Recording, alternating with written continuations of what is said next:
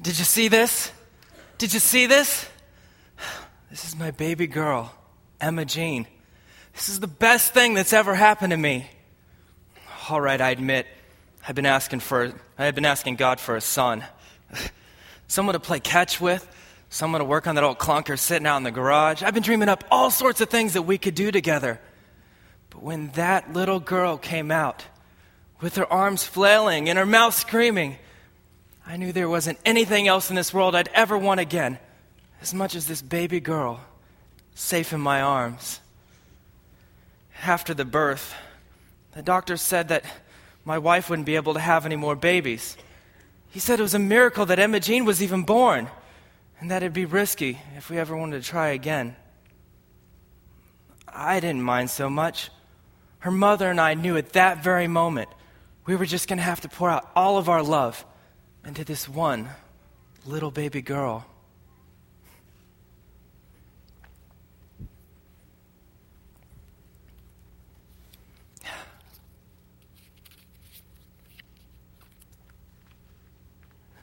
See this? This is my baby girl. Oh, I All right, I admit, she's 13 already, but she'll always be my baby girl. She just got her braces taken off. Her smile reminds me of a brand new white picket fence, all neat and tidy and lined up in a perfect row. She's got the most beautiful smile I've ever seen. And she can hardly keep the boys away. Her mom's been teaching her how to wear makeup. And not too long ago, she took her to Macy's to buy her first, well, you know, underwear for women. but don't think she's gone to, too completely soft on me. Oh no, she's the best offense they've got on the Junior Mountain High's girls basketball team. I never knew a girl so small could be so intimidating. well, Emma Jean and I, well, we practice every night before dinner till our mom calls us in. We play pig, horse, around the world, or we just play one on one and she almost beats me every time. We have this deal going that every time she beats me, she gets a dollar to go towards these new, these, uh, new basketball shoes she wants. White, I, I believe they're white with a red stripe down the side, and boy, do they look sharp. Truth is, I plan on getting her the shoes anyway. I just wanted to give her some sort of incentive to try even harder. I've already had the money saved up in the bank, just sitting there waiting for her to earn it. Though the way she's playing, it's not going to be sitting there long.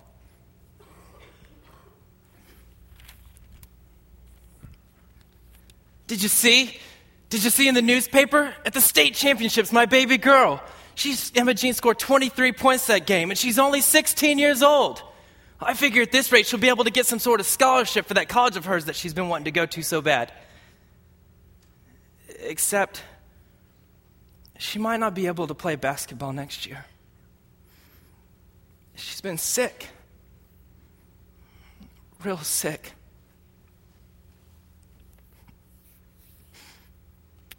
about six months ago, she found a lump. Right, right about here. I told the doctor she was too young. There was no way. How could he say such a thing? I mean, this is the same doctor that delivered my baby girl those 16 years ago. And now he has the audacity to tell me that that same baby girl is dying? They almost had to call the security guards. I was so mad. Emma Jean was real confused and she was crying, and I told her not to listen to the doctor. I took her out of there.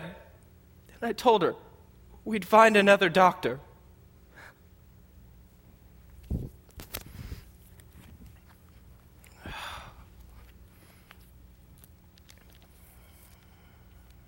See this?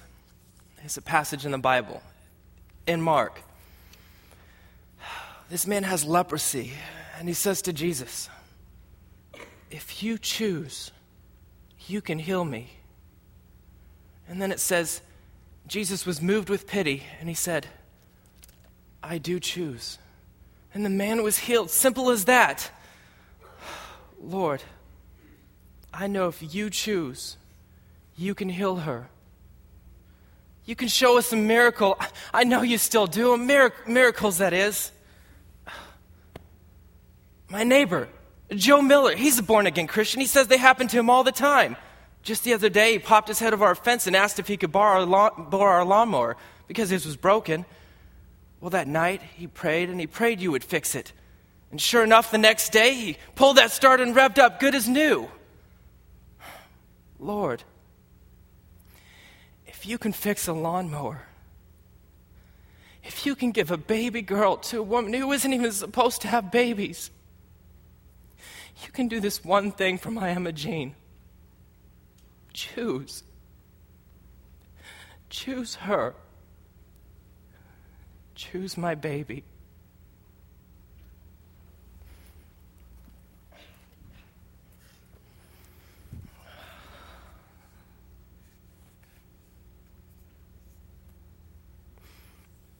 You see this? This is my baby girl, Emma Jean. She's the reason why I don't go to church anymore.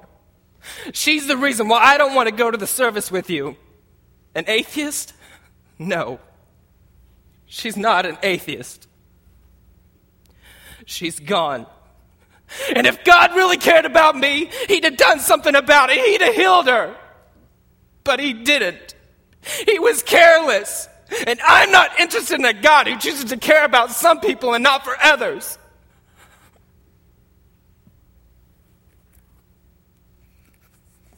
Emma Jean.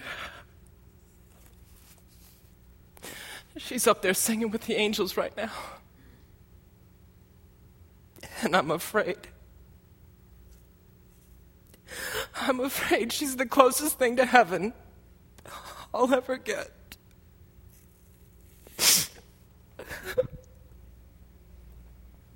So, how do we handle it when, when God is silent?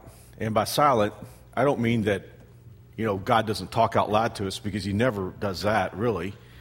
When we talk about God being silent, what we mean is we can't get our situation resolved or we can't get an answer as to why we're dealing with something.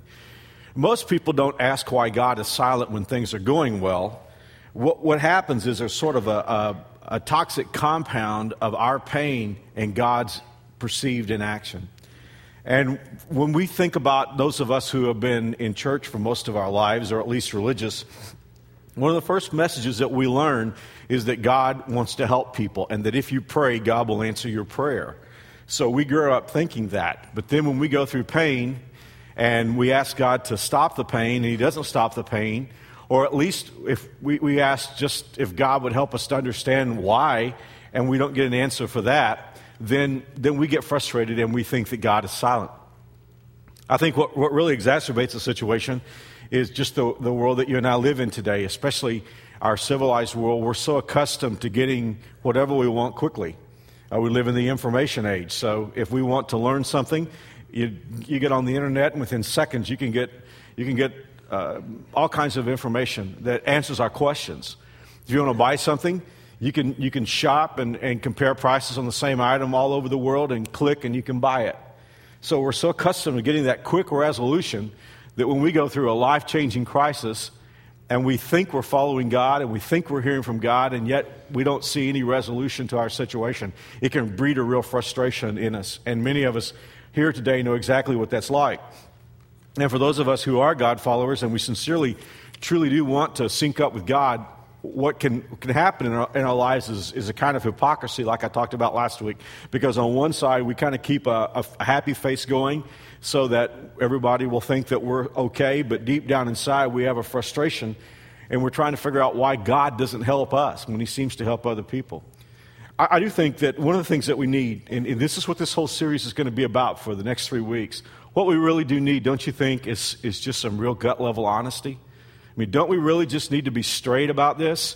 And even if you are a God follower and you're frustrated because you've asked God for help and he, he, he hasn't answered, don't you think it would be at least better off if we were to be honest with ourselves and honest with God about it and maybe honest with each other? Because I think eh, just having pastored for as many years as I've, I've pastored and listening to people's stories, I think one of the great frustrations that Christians have sometimes is to go through a, a hard crisis and then to go to church and it's like, it's like easy answers.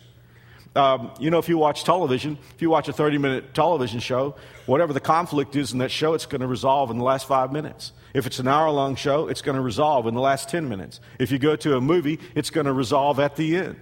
And I think we've gotten accustomed to that, and we think, well, I'm, I'm going to bring my problem to church, and it's going to resolve. I'm going to get an answer today that I can walk away with and figure out everything that God is at work trying to do in my life. But I don't think life works that way.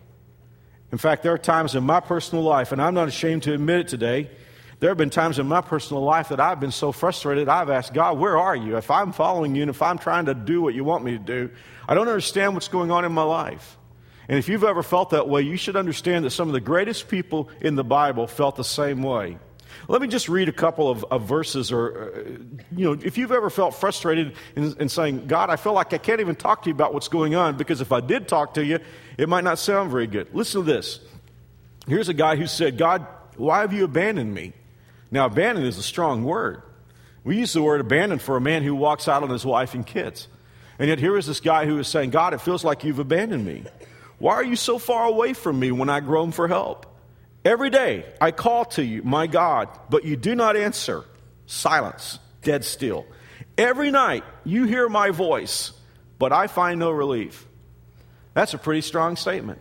You think, well, what kind of guy made that? Maybe he was just like a really, really bad sinner or something because he said, Every day, God, I ask for your help, but I don't get any answer. A few chapters later, he would say this Do not turn a deaf ear to me, for if you are silent, I might as well give up and die. You know who said that? David. David. God said about David that he's a guy that's like me. He, he's a man after my heart, is what the Bible says. And God loved David. God called David the apple of his eye. And yet, here is this great king, the guy that we revere, the guy as a young kid who went down into a valley and killed a giant with a slingshot. And yet, David is saying, Every day I ask for help, but all I get is silence. Here's another guy. He said, Though I cry and shout, he has shut out my prayers. He has blocked my way with a high stone wall. Well, you would think, you know, who, who, who would it be who would pray and, and yet God would just block him and stop his prayers? Maybe it's a bad guy. No, it was Prophet Jeremiah, one of the greatest preachers who ever lived. So, why does that happen? I need to tell you today you know, if you're accustomed to going to a church service and you're used to having a minister give you just real quick answers, I have to tell you that today's message is not going to be that way. I'm going to give you a chord that isn't going to resolve at the end. But what I do hope is at the end of this message, you'll have a deeper understanding of how the world works and why things are the way they are and what you can do when you don't get any word from God. But it's more complicated than it sounds. And you're going to have to be willing to work with me for a little while to read some scripture you're going to have to be willing to just open up and see this issue as bigger than just your personal problem or my personal problem. We have to be willing to do that. And if we're not willing to do that, I have to be candid with you. We're doomed to just wander around and say, Where is God when I'm hurting? We have to start with the scene that happened before there was ever a human being. We have to start at the very, well, I hate to use the term beginning because there is no beginning with God. God is an eternal spirit. He has always been here. People always ask me, when did God have a beginning? Because everything has to have a beginning. And I find that so humorous because God is the one who initiated the concept of beginning. There was no time until God instituted time to help us measure things. So God is an eternal spirit. But one thing about God, there are actually two things about God, is number one, God is creative. God always loves creating. He, he is a God who enjoys being creative. In fact, if you are a creative person, you have something that God has placed within you that's akin to his own personality. The second thing is God loves company.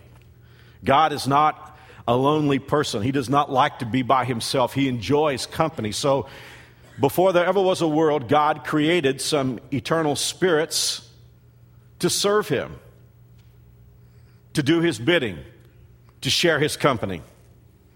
We call those spirits angels.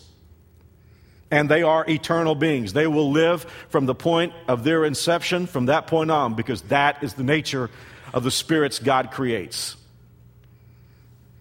God enjoyed their company, they enjoyed God's company. But there was one particular spirit, there was one particular angel who I would think from reading the scriptures as well as I can understand it, he was the most powerful angel, or at least there was no angel more powerful than he. He was the most beautiful of all the angels. The thing about God, when God creates people or angels, the one thing about God is that God wants us to worship from our choice. God doesn't want to create robots. Every once in a while, people will ask me, well, why, if God knew we were going to sin and get in all this trouble, why did God give us the ability to choose? Well, God wants to be loved. He wants to be in a real relationship. And by the way, if you're in a relationship with anyone, their love only matters if they're free to love. And God knew that. And so when He created the angels, He gave them a will, an ability to choose, so that their worship was meaningful. Well, unfortunately, whenever you give someone, you know, forgive me for breaking a sentence, I always say this. This has been something I've watched all my life. I cannot love without risking. You know, if I don't love, I don't really risk. If I don't love you, you can't hurt me. But the moment I love you, at that moment, I'm susceptible to risk. I'm susceptible to being hurt. And God is love. And so, these eternal spirits, he gave them the opportunity to choose. And this one spirit, this one angel, Lucifer, decided that God shouldn't get all that love, that maybe he should be getting the love. And he began to go around and circulate among the other angels and kind of talk to them about his idea that maybe, you know, why should God be God? Maybe an angel could be God, just like God could be God. And from what we read in the book of Revelation, it, it appears that he was able to coalesce around himself a third of the angels, and they rebelled against God, which is a bad idea. And God thumped them out of heaven. But remember this they're eternal beings. They do not go into disintegration. They do not disappear. This is why there is a hell. If you've ever wondered why there is a hell, there must be a place for these eternal spirits who've rebelled against God to spend an eternity shackled and chained in a place where they will suffer forever. And always remember this God did not create hell for people. If people go to hell, it is because they choose to reject the only way of salvation.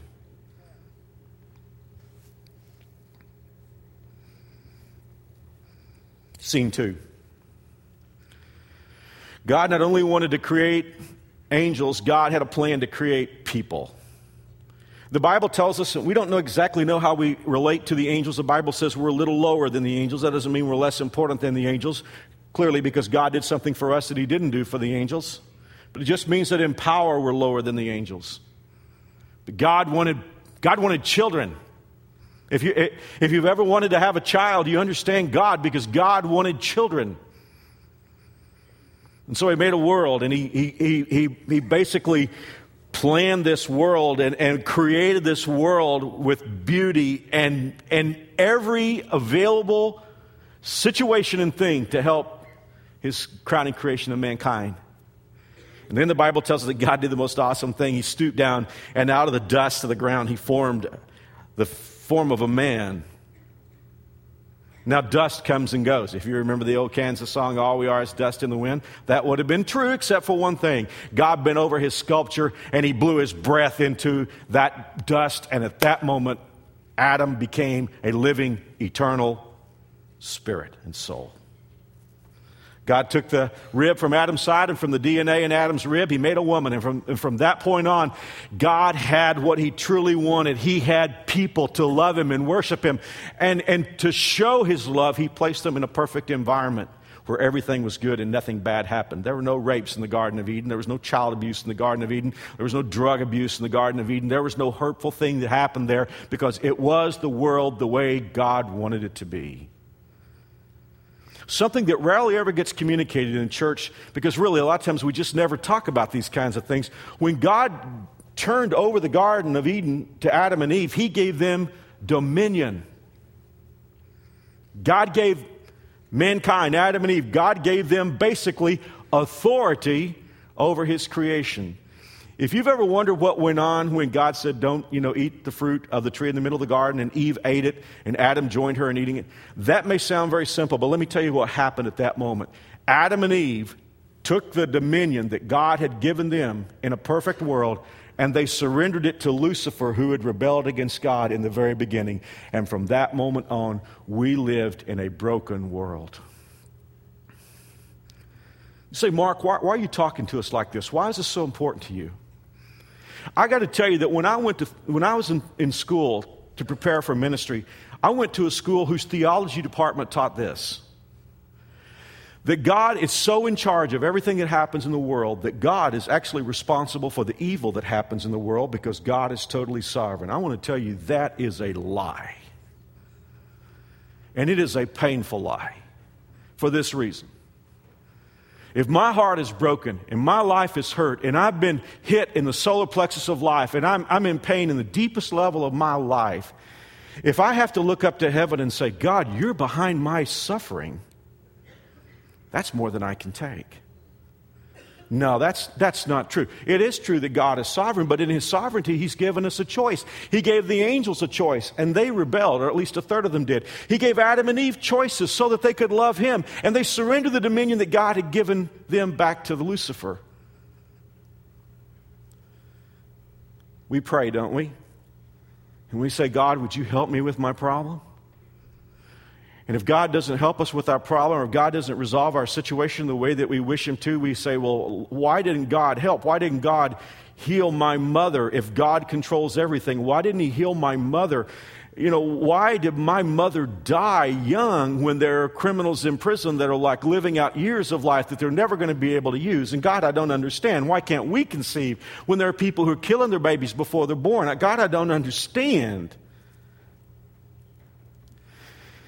Here's one thought that you and I need to keep before us all the time when we go through tough times God did not hand us a broken world.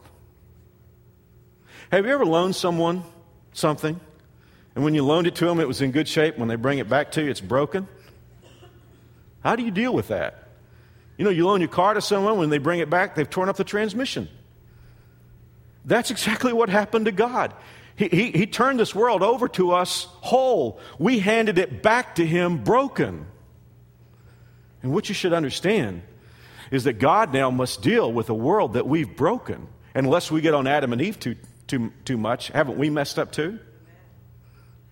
And so, what God has done is He said, okay, here's the thing. I will not destroy this world because it's broken. I'm going to find a way to work with a broken world.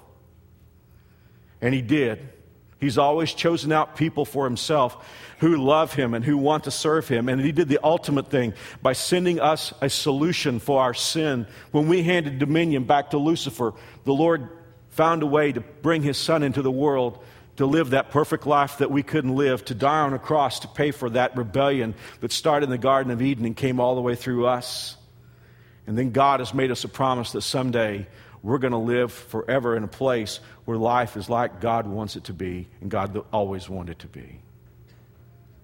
But in this meantime, in this gap that you and I are living in our world, we are living with a God who loves us, but in a broken world. And there is this disconnect, sometimes even a contradiction in which we wonder if God loves me and if God is great, why am I in this brokenness?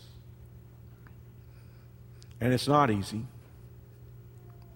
Scene three I want us to begin looking at a book that we're going to look at for the next three weeks. The book is called Job. And oddly enough, we believe that Job was the first book of the Bible that was written down. I don't mean it doesn't cover the first chronological history because obviously Genesis does that, but Moses wrote that. We really don't know who wrote the book of Job, but we do believe it was the first book of the Bible ever written. By the way, in this story, Job is going to have a crisis. His life is going to melt down, and he doesn't know why. Isn't it interesting that the oldest story written down is this story? Well, I told you how that Lucifer rebelled against God and was thumped out of heaven, but it seems, and I don't understand this, when we get to heaven, we can ask God and He can explain it all to us if we still care. But it appears that Lucifer still had access. I mean, God would like have His angels check in, and He would hold them accountable. And so there, of course, the two thirds of the angels that are still faithful to God, they're checking in, they're doing God's work, they're explaining to God, or not explaining necessarily, but they're reporting to God for what they've been doing. And, and, and while these angels are reporting to God, Lucifer shows up. And there's this conversation in Job chapter 1. I'm, I'm not going to read it today, and, but if you want to read this when you go home, you can. The, Lucifer shows up before God, and God says, What you been up to? God knew. He just wanted Lucifer to tell, uh, tell him. And Lucifer said, well, I've been patrolling. Do you know what the Bible calls Lucifer? The Bible calls your enemy the accuser of the family. So, what, what happens with Lucifer when he showed up before God, it wasn't like, well, God, I've been doing your work because he's the very opposite. He's the enemy of God. What he's, been, what he's saying is, I've been checking up on people, and these people that claim to follow you, follow you their lives are really messed up. And, and sometimes I'm embarrassed to think about what Lucifer's been able to tell God, even though God knows everything about me. But I wonder how many times I've embarrassed God in heaven because Lucifer says, you know, that guy Mark that you like, ah, he's a mess. And so Lucifer, I mean, he, he was all ready to talk to God because there were all kinds of people out there in the world who were screwing up big time. And Lucifer was going to tell God, well, I've been checking, I've been patrolling, I've seen her and I've seen him, and I don't know why you're good to that person. But God just stopped him right in the middle. And he said, What do you think about Job? Let me talk to you about Job. Job was an odd combination. He was the richest man in the world, and he was the best man. Now, you know what? We don't normally associate those two things. I mean, if you found the richest person in the world, we don't normally associate that with being the best person character wise. But it can happen. You know, there's nothing wrong with being rich. If you're rich and you're humble, if you're rich but you're a giver, if you're rich but you love God and love people, God bless you. May your tribe increase. And that's how Job was. He was the greatest man in the world, the richest man in the world, but he was also the most loving and giving man. If you saw, if you saw a guy in a Bentley in the poorest part of town, he wasn't a drug dealer, it was just Job delivering groceries. It was just Job helping people with their rent. It was just Job helping that orphan get through college. That was the kind of guy he was. And no wonder God said to Lucifer, Hey, you see Job down there? You want to talk to, you want to, talk to me about him? And Lucifer, of course, being such a hateful person, said to God, Well, yeah, duh. The reason he serves you is you're so good to him. Look at all that he's got. I mean, Job had thousands of head of livestock. He had, you know, back in those days, people didn't measure their wealth with currency or with stock because none of those things existed. They measured it with, with, with livestock. For instance, Job had thousands of camels. That's like having a trucking business. No doubt he rented some of those camels out. That's like having a car rental business. Job was just very rich. And, and Lucifer said to God, The reason why he serves you is you are good to him. You let me take it away. You let me touch him. You let me steal the stuff that you have given him. And I'm telling you, God, he will curse you to your face. Now, are you picking this up? And I know, again, I, I'm, I'm plowing deep this morning. What I want us to understand is Lucifer thinks that you are just like he is. He thinks that rebellion is in your heart just like it's in his heart. He thinks that you're materialistic just like he's materialistic. And this was the charge, charge that he threw at Job. And so, inexplicably, from my perspective, God is God, and so he's wiser than I, but I can't understand why this happened. But God said to Lucifer, All right, you can touch him, you can't kill him, you can't touch his body, but you can take everything away from him. And in one day, in one day. It wasn't gradual, it was like it pancaked on Job. One servant would come in and say, well, a group of raiders came and took away all your oxen. And there was a, a lightning strike that came and started a fire, and, and, all, your, all your sheep are gone. And another raiding party came and took all your camels away. I mean, bang, bang, bang, bang, bang. One servant after another came and said, All your stuff has been taken away. And in a moment, Job went from having the biggest bank account in the world to being flat broke. Pretty tough, huh? but it was nothing compared to the next servant. Job had 10 kids, and they were good kids. As Charles Swindoll says in his great book about this, Job had life by the tail because they were all past teenage years. and they would get together with each other and they would, they would have a feast, you know, they would just kind of, it was a movable feast. It would go from one house to the next among the 10 kids. And then it was just great. They loved each other. They got along great. And then Job would come and hold a worship service at the end of each feast in the case that one of the kids hadn't valued God enough in his heart. It was a wonderful family situation. But the last servant came to tell Job, I'm sorry to tell you this, sir, but all your kids were in a house having a feast and a tornado came through and killed all 10 of them. So here is Job. He's like you, he's like me. He doesn't know what's going on. He doesn't know what's happened in heaven. All he knows is in one day, he got up that morning, the richest man in the world, with all good things around him. And by the time he went to bed that night, everything basically had been stripped away from him, and he didn't understand why. And like some of us, Job looked at heaven, no doubt, and thought, What did I do wrong? And yet there was silence. What do you do when you have a day that's something like Job's day. Maybe it's a, a, a call from the doctor saying, um, the results of your biopsy weren't good. What, what do you do when a uniformed officer shows up at your door and tells you something about one of your kids that you don't want to hear? What do you do when your life falls apart in one day and you can't get an answer from God, I want to show you what Job did. In verse 20 of chapter 1, Job stood up and tore his robe in grief. I don't know, he was probably wearing some kind of Armani robe, but I mean, it hit him so hard that he just ripped it and said, Man, this is how I feel like my insides have been treated. And then he shaved his head and fell to the ground to worship. Wow. He said, I came naked from my mother's womb, and I'll be naked when I leave. The Lord gave me what I had, and the Lord has taken it away. Praise the name of the Lord. In all this, Job did not sin by blaming God. That was supposed to be my message this morning. Because you know, I promised you no saccharine answers, no easy solutions, no Christian talk here. I mean, if, you if you're going through, I mean, I, have been a leader long enough and a pastor long enough to be with families and people when they've gone through the worst times in life, and I know that hearing some sort of trite, saccharine answer can be the, sometimes the worst pain of all. And I've promised you, and I've promised God that I'm going to give you real stuff from God's Word to know how, I mean, it, the chord may not resolve, but when I read that, I thought, this is what I need to bring today.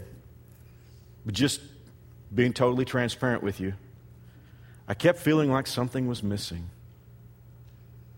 I'm proud of Job that when he, when he lost all these things and he didn't understand why, I'm proud of Job that Job, in the midst of all that suffering, can fall down on his face before God and say, I, I came into this world naked and I'm leaving naked, but I'm going to find a way to praise God.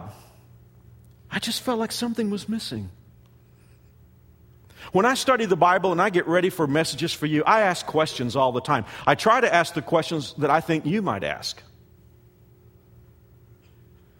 And doesn't this beg a question? Don't you want to know how Job could find a way to say, I came in naked, I'm leaving naked, and, and praise the name of the Lord? Don't you want to know what his what was his mindset? And I was just praying one day, and I said, God, I, how am I going to step before all these people in three services, and how am I going to say, Job's life fell apart, and he still found a way to praise God when I don't understand what would motivate him to do that? And I don't want you to think I'm some sort of hyper spiritual person, but God very clearly led me to another chapter that filled in the details that helps us understand the motivation. The book is Lamentations. It's written by the guy Jeremiah that I, I, read a scripture about at the beginning of this message. Jeremiah was in a very different situation from Job. You know, some of us, we, we're like Job. Our life falls apart and we can't find any reason why it fell apart. Maybe there's something cosmic going on that we don't know about. Others of us, we've been in a different situation. Our life fell apart, but we knew we've been doing a lot of stuff wrong that led up to that. But there are some of you here today who know what it's like to be in Jeremiah's situation. He, he was doing things right. It was what the people around him were doing wrong. They got in a mess, and Jeremiah got sucked into the mess with them. Some of you know what that's like. You wanted to have a great family. You wanted to, have, you wanted to be a great wife. You, you were faithful. You wanted to have the kind of family that God could, could be excited about and yet it was your husband that did wrong, and now you're sucked into the mess because of what he did. You kind of know how Jeremiah feels. Maybe it's the other way around. Jeremiah had been faithful to God, and yet because the people of, of his nation had been so idolatrous, God finally allowed a foreign power to come and carry them away in captivity. And if you read what happened in Lamentations, it's wretched. I mean, the people are in such bad shape that some of them are actually result, they're actually resorting to cannibalism. Jeremiah is watching the nation that he loves in such shape that he can't believe, and Jeremiah's in it. Even though he's been honest and faithful with God, I mean, he lives there. And what he's going to do in Lamentations chapter 3 is he's going to tell God how he feels. And by the way, aren't you thankful that God is strong enough for us to be able to tell him how we feel? I'm going to read for a few minutes if you don't mind. Well, in, in, Lamentations 2, verse 11, Jeremiah said, I've cried till the tears won't come anymore. And now in chapter 3, verse 5, he's going to start saying how he feels that God has treated him. Let's just read through it for a minute. He's besieged me and surrounded me with anguish, anguish and distress. He's buried me in a dark place. He's walled me in and I cannot escape. He's bound me in heavy chains.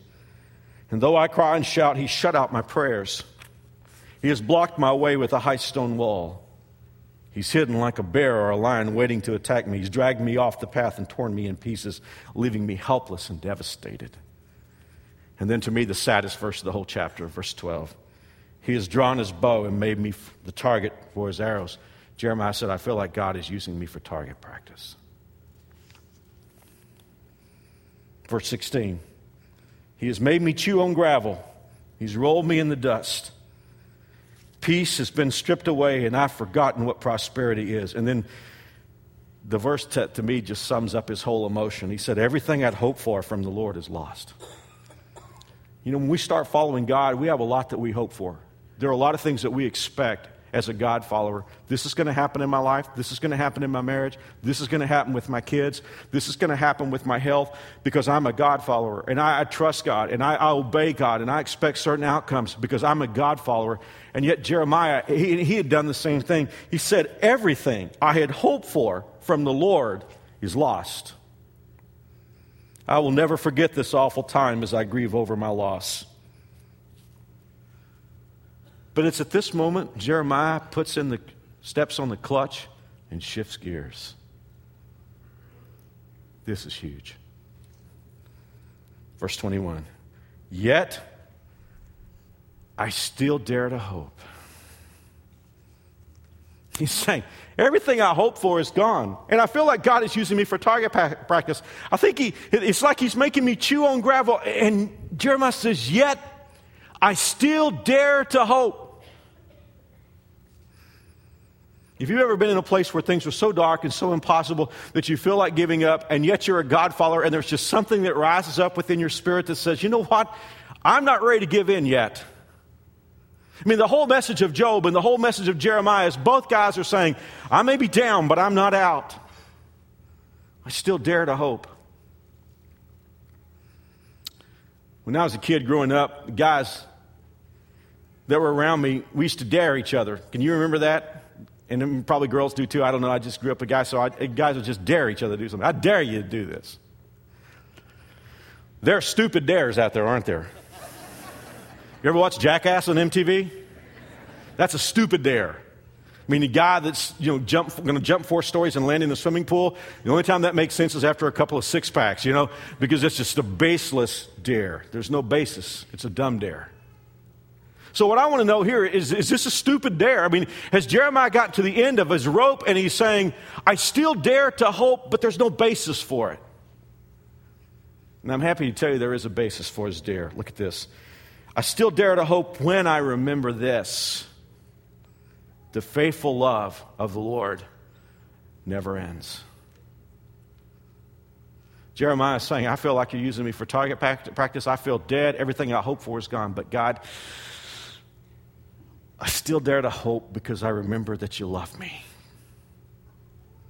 You and I are going to be in situations in our life where we don't know what to do next and we're not going to be able to make sense out of things. But I can tell you this if you're God's child, you can look toward heaven and say, God, I can't make any sense out of this at all, but I do know one thing I know you still love me. The faithful love of the Lord never ends, His mercies never cease. And then the line that gave us the song that we sang a little while ago great is his faithfulness. His mercies begin afresh each morning. I think at this moment, Jeremiah is remembering the Israelites in the wilderness as they got, they got manna from God, and every morning there was fresh manna. And, and Jeremiah was saying, Listen, this is so big. I wish I knew how to preach this. Jeremiah is saying, I don't know how I'm going to make it through today. I don't see anything today that's any good, but I know that tomorrow morning God's mercies are going to start all over again. And God is going to be merciful in the morning. And to me, the most powerful line in the whole chapter for no one is abandoned by the Lord forever. If you came today for me to give you an answer for why you're going through what you're going through, I may not be able to give it to you because, as you've already seen today, there's a lot of stuff that goes on that we can't see. And I can't tell you why bad things have happened in your life. Maybe they haven't happened in somebody else's life, but I can tell you this. I can tell you that the faithful love of God never ends. That his faithfulness is great, and that his mercies are new every morning, and God never abandons any of his children forever. That's what I can tell you. And in the midst of your broken pieces, you can do like Job. Do you see why I'm saying this explains what happened with Job? Like Job, you can say, I came into this world naked, I'm leaving, with leaving naked. I just do know this. I know that God's name is to be praised, and I'm hitching my wagon to his star because sometime there will be a day when this chord resolves. Let's pray.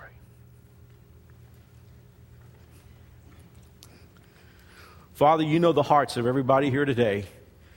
Father, I feel so inadequate. I, you and I have been talking, I've been talking to you about this all this weekend. Father, I feel so inadequate to bring this message. But your Holy Spirit can, can put this salve on the heart in all the right places. I pray for those who are going through hard times right now, who not only are going through them now, but have been going through them for a long time. Father, more than anything else, may they have a sense that your love never fails and that your mercies are new every morning and that you can still be trusted.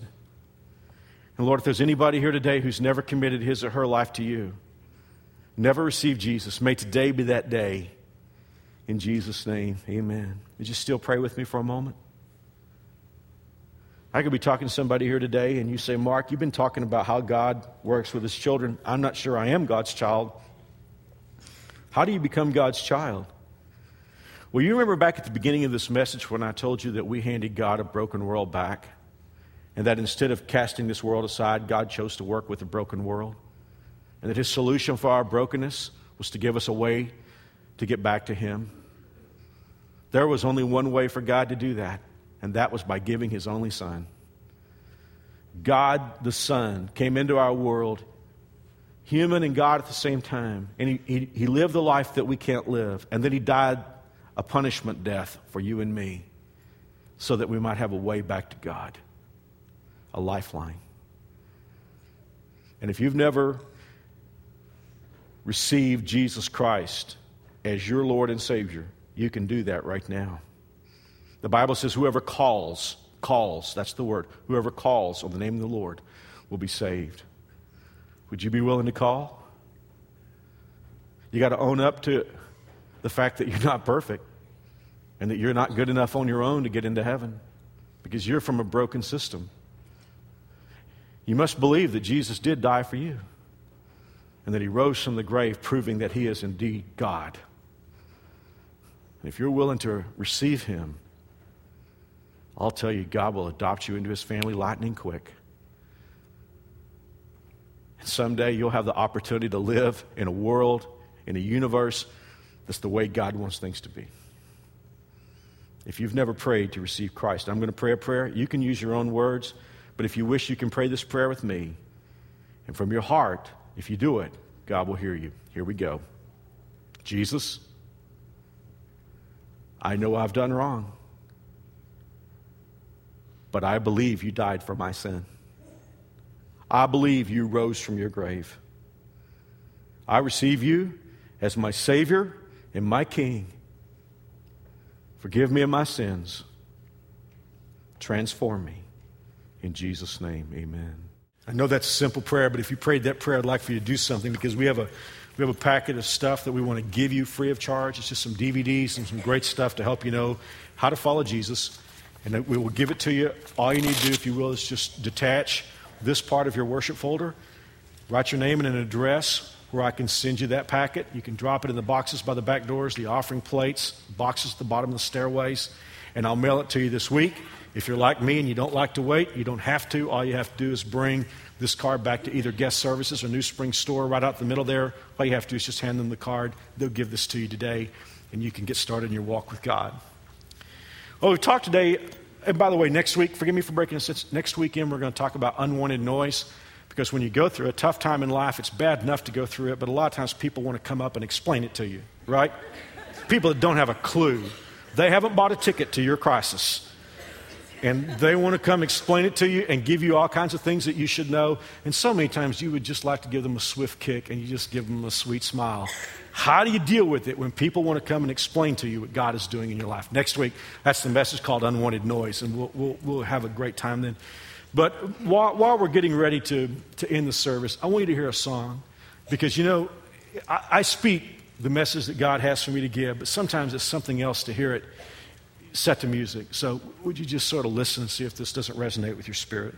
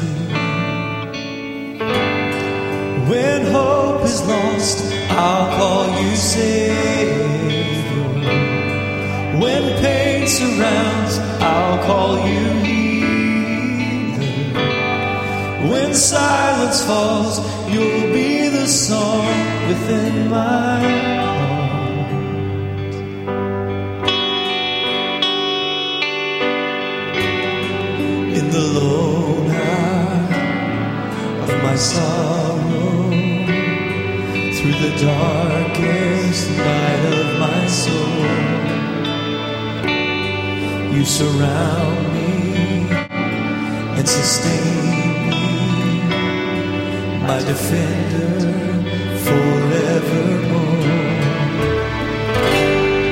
When hope is lost, I'll call you Savior. When pain surrounds,